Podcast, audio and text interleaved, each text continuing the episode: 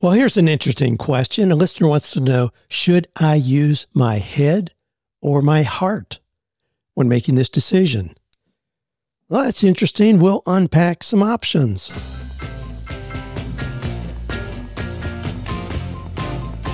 Do you love your work? Do you think it's possible? Well, you're about to find out.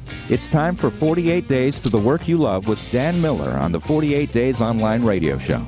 Whether you need a professional tune up or a work overhaul, this is the program for you. Now, here's your host, Dan Miller. Hey, welcome in. If this is your first time listening to 48 Days Podcast, welcome. We welcome new listeners every week. Glad to have you here. The 48 Days comes from my belief that you can change your life dramatically in 48 days if you create a plan and act on it. So, whether it's whether to get another job or start your own business or move or go to school somewhere, buy a house, whatever those decisions are, you can move through those. The worst place to get stuck is in indecision. Indecision is the greatest thief of opportunity. So we move through making decisions here. Glad to have you. Now, some of the questions we're going to be looking at today include Should you use your head or your heart when making decisions? Somebody says, I've been in the service business industry for about 10 years now, but I've always had trouble with selling. I've been offered my dream job, but it's a two hour drive from my house. What should I do? Somebody says, I've worked factory jobs all my life, and now at 70 years old, I've retired. I'm looking to do something with my time and need direction. And in this one, Dan, I might be going to jail for a year or two. Is there anything positive that I might gain from this? So clearly, interesting questions. We'll dig into those. Quotation for today comes from John Maxwell, who said, I know you want to do what I do, but do you want to do what I did? Interesting, interesting perspective there. Hey, and our resource, got a new resource for you. So many of the questions here, as always, deal with you know starting businesses, moving forward in ideas that you want to develop, bring into reality. Sheila, um, our, our assistant, created a calendar that has all of the content that we cover in our Elite Eagles program. Now, a lot of you have been asking about that. This is a step up from the regular Eagles membership, but it's an opportunity where we meet weekly and go through 24 modules. So you'll see on this calendar the 24 modules, exactly what we're going to be covering, and some other information about how to use the 15 hours a week that I talk about so much, how to use those percentages and what you should be doing in those percentages to really move an idea forward. Uh, clearly, you know, we know a lot of people get stuck in just learning more, just uh, gathering more knowledge. That doesn't put money in the bank. So if you check this out, go to 48days.com slash elite calendar. Just like it sounds, elite calendar, 48days.com elite calendar. You can see it there. Hey, I'd love to have you check that out.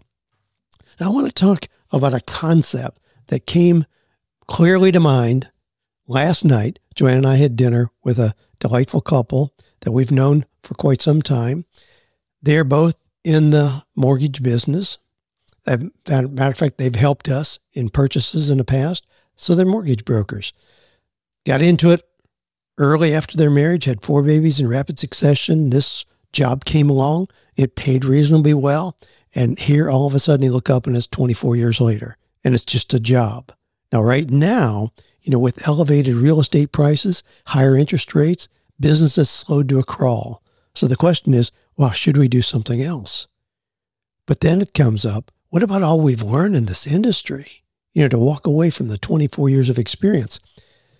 What about the connections we have? Now, even though I never thought about this as a dream job, it's just a job that I can do pretty well. And it brings up the issue of sunk cost.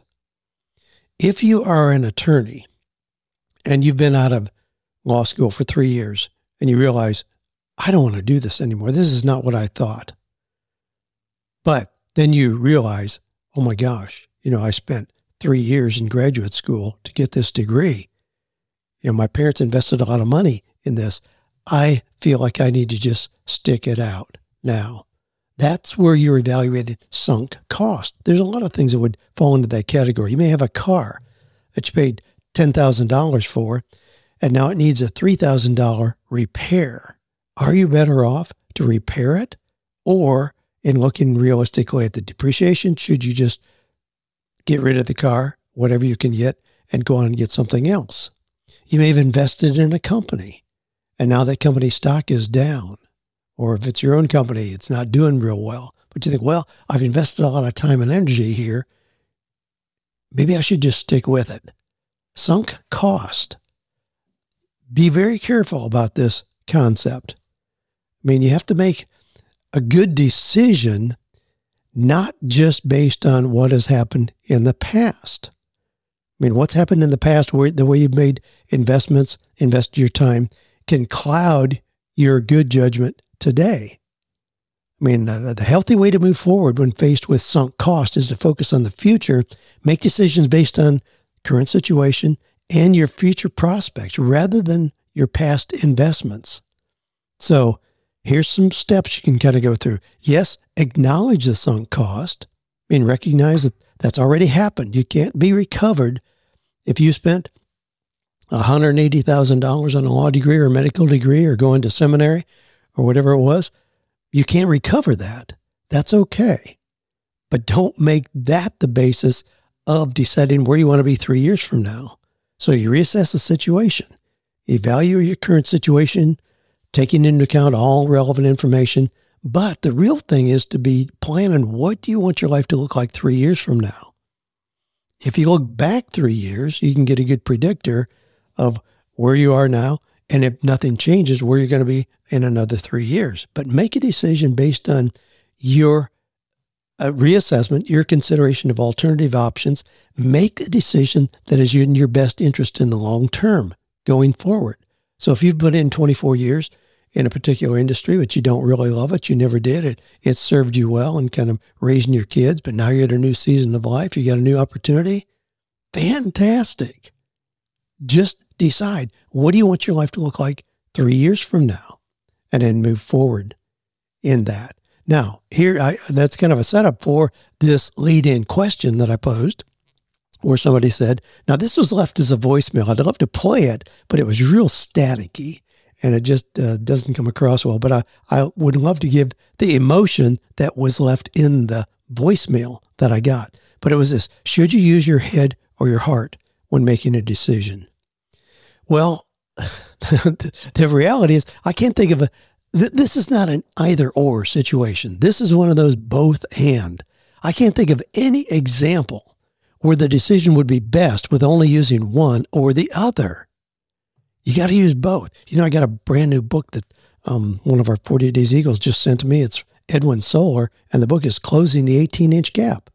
And that 18 inch gap is the distance between your brain and your heart your your your head and your heart. It's exactly this. Which should use? Both. Close the gap. Let's say that you've got a, a child. You've got an eight year old little boy who wants to go get ice cream. Now, logic, just using your head, tells you you're wasting gas. Ice cream is maybe not really great for you.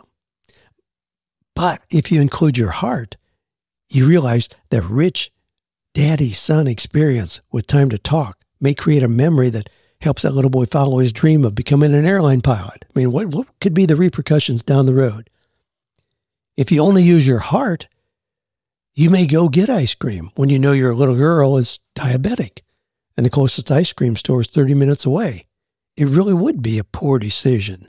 But if you only use your heart, you may get sucked into that as well. Well, it's a great question. I don't have a real thorough uh, dichotomy of separating those out. I just would encourage you to use both, no matter what the decision is. Is if, if it's starting a business, if it's going to school, if it's getting married. I mean, any of those are going to involve both your head and your heart. Please be attuned to both so you can use them effectively. Okay, so Mike says, Dan, I've been in the service business industry for about 10 years now, but I've always had trouble with selling. Whether it's yearly agreements, extended warranties, or upselling additional services, it's hard for me to ask or even mention anything about additional services when I get to my customer houses, and now I don't even try. I think it has to do with my lack of confidence, anxiety, and know how. So, do you have any recommendations, books or audio book about selling techniques, selling strategies, customer behavior, etc.? Thanks for your answer. Well, Mike, I've got all all of the above. My goodness, man, I love selling. I believe it it is the greatest equalizer. You can be have an eighth grade education or an MBA from Harvard, and you can both be at exactly the same income six months from now if you have selling skills. It's a great equalizer. It's a greatest door of opportunity. It's it's the easiest way to increase your income dramatically, very quickly. If you work in a traditional job and you're being paid for that and you get a three or four percent increase every year, I mean that's pretty typical. But if you are in a sales position, you should have no ceiling to what's possible. Now the irony in this is that you also may not have any guarantee. So would you rather have a guarantee that you're going to make $85,000 this year or have no guarantee with a clear potential to make 150 because you're in a sales position. See that I would always choose option B in that for me personally. I would rather have no guarantee and no ceiling. But it's usually a trade-off of one of those. And selling opens a door where there's no ceiling. Now, do I have resources? Oh my goodness, you better believe it. I mean, go back to Secrets of Closing the Sale, Zig Ziglar. I mean, it's now in its 25th year. I mean, pick up one of the recent copies. It doesn't matter if it's one of the early copies. He's the best at laying out all the ways to sell well, selling with integrity, selling with heart, passion, knowing that you're serving your customers well. I mean, there's just, it's just one of the old classics there. Now, there's other material like Tommy Hopkins. There's a lot of material on selling. Brian Tracy has an audio program, The Psychology of Selling. That's probably the best audio program I've ever heard on that. I just had a, another book sent to me, a brand new book by uh, podcast listener Ben Lawrence called The Heart of the Wolf. It is fantastic in the way that he lays out selling well, how to handle objections, you know, how to get the people on your side. And, and selling is not manipulating content, not pressuring people at all. It's simply providing an invitation. But it has to be something you believe in. I mean, Mike, I mean, that it has to be something you believe in, something you would totally recommend to your next door neighbor or your brother in law. I mean, selling well really is just simply sharing enthusiasm. If you go to a restaurant and it just blows your mind because the food is so good, you tell 20 people, you're selling. If you see a movie and you tell 10 of your friends, you're selling. If you just got a new car and you think it's the best car on the planet, and you tell everybody that you see you're selling. I mean, that's what it is. Everybody sells. And to be effective, you learn how to sell well. So if it's being a being a mom, you're selling your ideas to your kids. If it's a teacher, you're selling. If you're a pastor, you're selling. I mean, we we all are doing that, and it breaks my heart when I tell when I hear people say, you know, I I don't know how to sell. I hate selling. I don't want anything to do with it you just need to rethink what you're saying because if you are not sharing enthusiasm about something, your options for your own success are going to be pretty limited. So learn how to do it well, and you can certainly do that. Pick up some of the resources that I mentioned there to get you started. Well, Susan says, okay, here's one for you. I'm currently unemployed. I applied to a company that would be an absolute dream job only so that they could say, only so that I could say I had applied, but I knew they would never want to interview me. Now, the crazy thing is, they do want to interview me. Now, I'm sure they'll never hire me, but in the outside chance that they did, the commute is at least two hours one way to drive. The train is three and a half hours. I haven't found a public transportation that would get me there from where I am.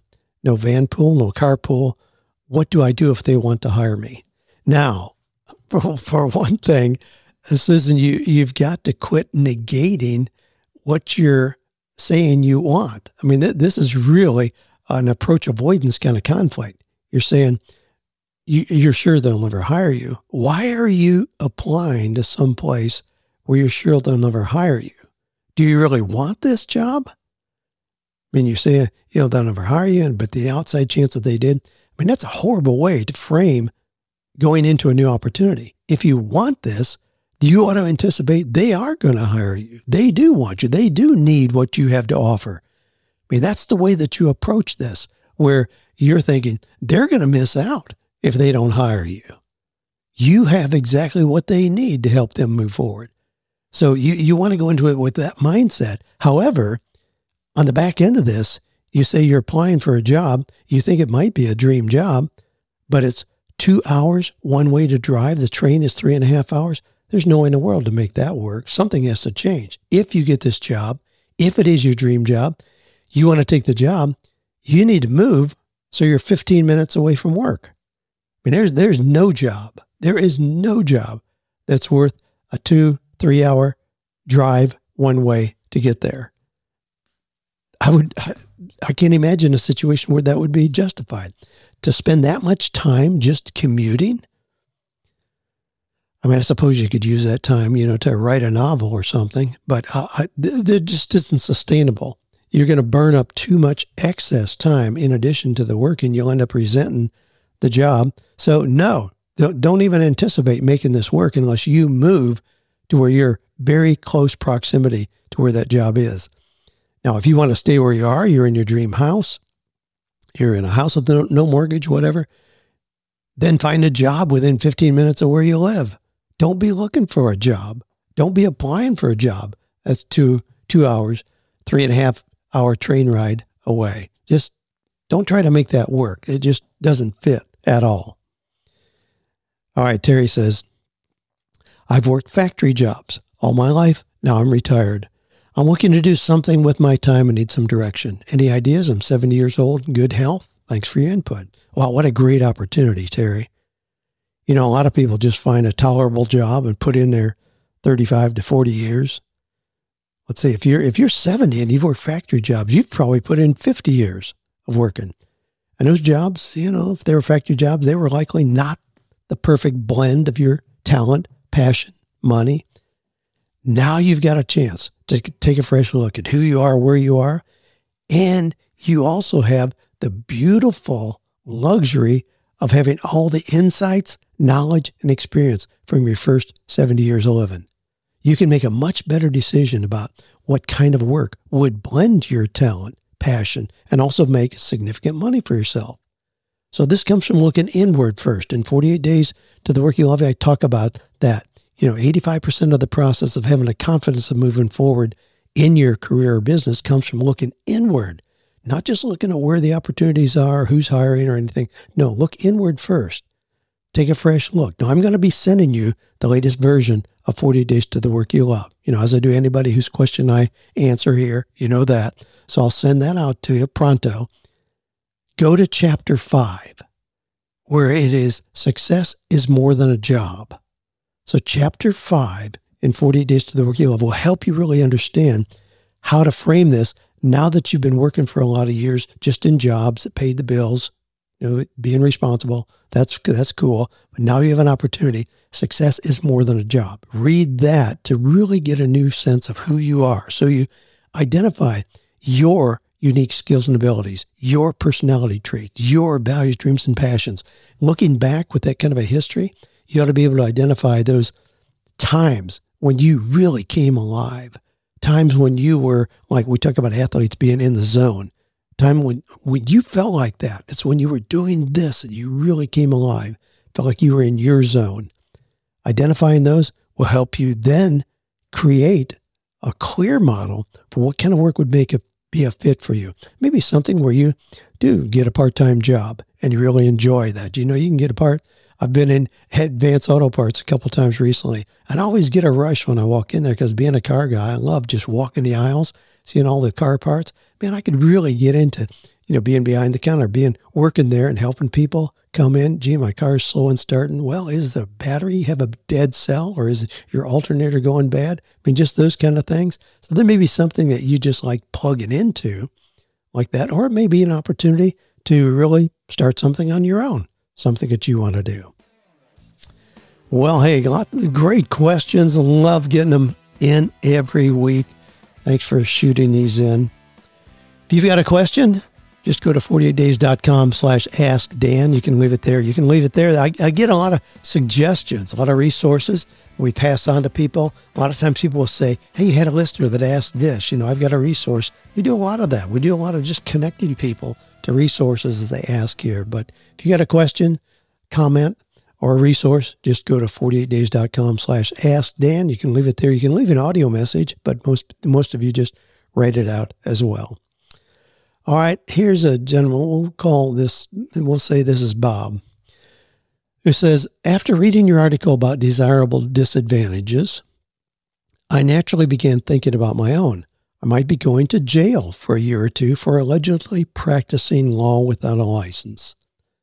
Although I feel like I'm on the right track and I'm prepared to make the best of it, what I didn't expect was how hard it is to fight the legal battle. It's very demoralizing to be spoken down to by the judge, especially when being cut off in mid sentence over and over. But I'm staying true to my vision, trusting God, even though the job is hard. The other thing is being alone in all of this. I was naive to think people would rally around me with support. And I was naive to think the judge would respect me and give me the benefit of the doubt. I'm sure I'll learn a lot, though. All right. Now, Bob, you know, you know, I, I've known you for many years, so I, I know how you think. I know a lot of things you've done. You're an incredibly creative guy, and and and you know, I spoke a couple times at the Tennessee Prison for Women in Nashville when Joanne, my wife, was doing a lot of volunteer work there. You know, and I used to commend them on their creativity because usually it was their creativity that got them there. And I talked to them about that. I said, What if you took your creativity and rather than using it in a way that got you in trouble or was illegal, you used it in a way that was positive? And we talked through some examples of things they could do. And I always loved talking to them about that. They're not normal, they're not even candidates when they come out to get traditional jobs because they think differently typically. So you're one of those I know through and through. You've got some incredible projects that are midstream right now. It'd be a be horrible to see those have to be put on pause for a while. But be that as it may, I don't know what it was that got you in trouble or got you in the crosshairs here of the legal system. But this idea of having desirable disadvantages is a real issue. Now, I use that term because of reading Malcolm Gladwell's book, on David and Goliath. It was really in there that I first kind of used that term, desirable difficulties or desirable disadvantages. When I think about the things, I mean, I hear from people, you know, mom who wants to start her own business, but now finds herself living in Thailand because of her husband's work. Or a gentleman who shared, I just got fired today from my company. Now, are these insurmountable obstacles or could they in fact be desirable difficulties? Now, we hear a lot of those things in that book, Malcolm Gladwell's book, David and Goliath, outline a lot of things. You know, we, we hear about like Harrison Ford, you know, the great actor. He was targeted by bullies in school. He was a poor student. So he signed up for drama class, hoping to get an easy, good grade. His difficulty pushed him into a direction that turned out to be a, a real advantage for him. You know, we hear about people with dyslexia and they grew up to be the Richard Bransons, Thomas Edisons of the world. David Neeleman, CEO of JetBlue, he's talked publicly about his ADHD, and he's chosen not to take any medication for that. He doesn't want to eliminate it. He says he's learned how to use his unique brain wiring to his advantage now that he better understands it. I mean, I myself, I mean, I grew up with a lot of things that would be seen as disadvantages. We didn't have running water in the house till I was in the eighth grade. We had no radio or TV. I wasn't allowed to go to movies, dances, sporting events. I mean, my parents contributed nothing to my college education. They didn't want me to go. Were those disadvantages or were they desirable difficulties? I mean, even as I uh, talk about it here, I'm, I'm not real clear. It seems to be contradictory. You know, I, as a parent, I don't want my children to experience difficulty. I don't want my wife to suffer in any way. In my coaching, I want to help people eliminate the challenges in their business and move into success and prosperity? But at what point does protecting people from challenges limit the push to their greatest achievements? I don't have a clear answer on that in my own life. You know, there are times when I think, I need a challenge. I need to look for a challenge because I think life has gotten too easy. So, back to your situation. You think you might be going to prison for a couple years. I don't know. I think it's too early to tell. You might come out on the other side of this with an incredible story to tell. I mean, you could write a book, speak, maybe get a movie deal. I mean, at the very least, you'll know more about our legal system and um, may position yourself as a consultant for other people having challenges in that area. Something that you would not be able to do had you not gone through it yourself. I mean, a lot of people come through. I mean, I'm, next week I'm having lunch with Dave Ramsey. Well, you all know his story. You know, he went broke at 26 years old, you know, because of real estate investments that he got into. Well, that disadvantage, that horrible, horrible experience prompted him to show other people ways to avoid making the mistakes he did. That simple bit of advice has served him extremely well. I mean, we hear those stories over and over again. So, yeah, go into it with your eyes wide open, as I know you will, expecting to learn from it. At the same time, I mean, don't just lay down and let them put you away for a couple years. If there's a way to avoid it, I would certainly have a, a first class attorney on my team who's helping me evaluate this and present. If you're getting animosity from the judge, put an attorney in your position so you don't have to do the talking for yourself. You have somebody else doing that representing you. And sir, and certainly, I mean, if we think about if we go uh, really up the ladder here, you know, Donald Trump has been indicted for a whole bunch of things right now. What are the chances are that he's going to go to prison? Um, probably pretty slim. I mean, it, it, it I hate to kind of exaggerate this too much, but we know that if you have enough money, it's highly unlikely you're going to go to prison for pretty much anything that you do because good attorneys can get you out of those things. Well, keep your eyes open, keep your heart full of integrity and character. I know you are. And um, be prepared for whatever the next couple years bring you, and that you will learn and grow as a result. Now, Kathy says, um, I unexpectedly received a business opportunity that is time sensitive. I want to make a wise decision, want to speak with someone who has knowledge of the process. For reference, there's a yoga business near me that's up for sale for $50,000. We've met with the owners and are interested in the opportunity. Do you know of anyone within the Eagles community who would have knowledge about purchasing a business? We have so many questions. Thank you, Kathy. Well, yes, I certainly do. Greg Gray is our Dean of Business in our Eagles community. You have ready access to him. He can walk you through this process, help you evaluate if this is an opportunity that you ought to pursue. You know, we have, um, we, I mean, we have our Eagles Innovation Group as well, you know, where I have people who have put in money. We have an investment pool and we look for businesses to invest in so we have a vetting process. I mean, we know what to look for in a business. So feel free, Kathy, to reach out in Eagles community. I know you're a member there. There are plenty of people in there that can help you look at this. You know, when, when I hear about a yoga business that's for sale, $50,000, it probably doesn't involve real estate at that figure. It's not going to have buildings involved. So it's probably, you know, just somebody that's leasing a space or renting a space to do that. And so it's based on the number of students coming. Well, yoga is one of those things where it's not just going through the mechanics of yoga, it's because there's a teacher that people really like.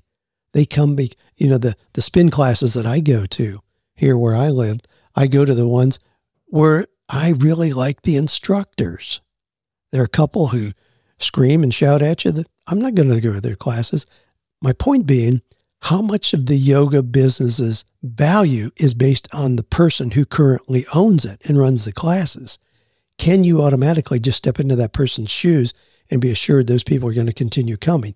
No, you really can't. I mean, this is one of those businesses. If you are a dentist or an accountant and you want to sell your business, you got to be really careful about how you're evaluating it because if that person walks out the door, there may not be a business.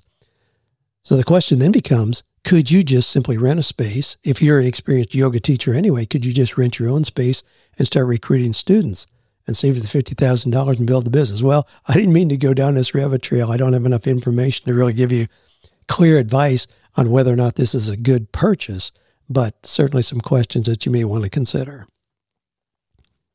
All right. Hey, one, one more here.